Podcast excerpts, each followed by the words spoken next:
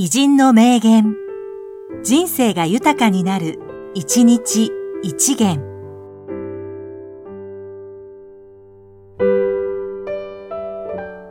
5月9日、安藤太郎、実業家。経営の一番のキーポイントは情報処理。情報が不的確だと明確な企業ポリシーはできてこない。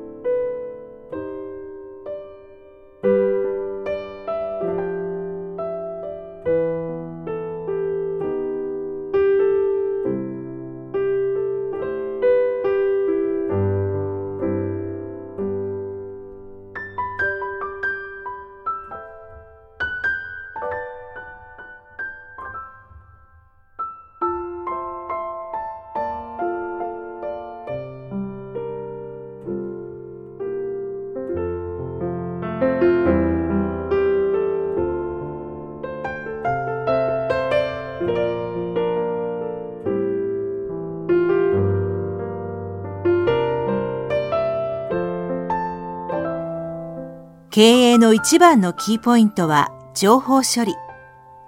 情報が不的確だと明確な企業ポリシーはできてこない。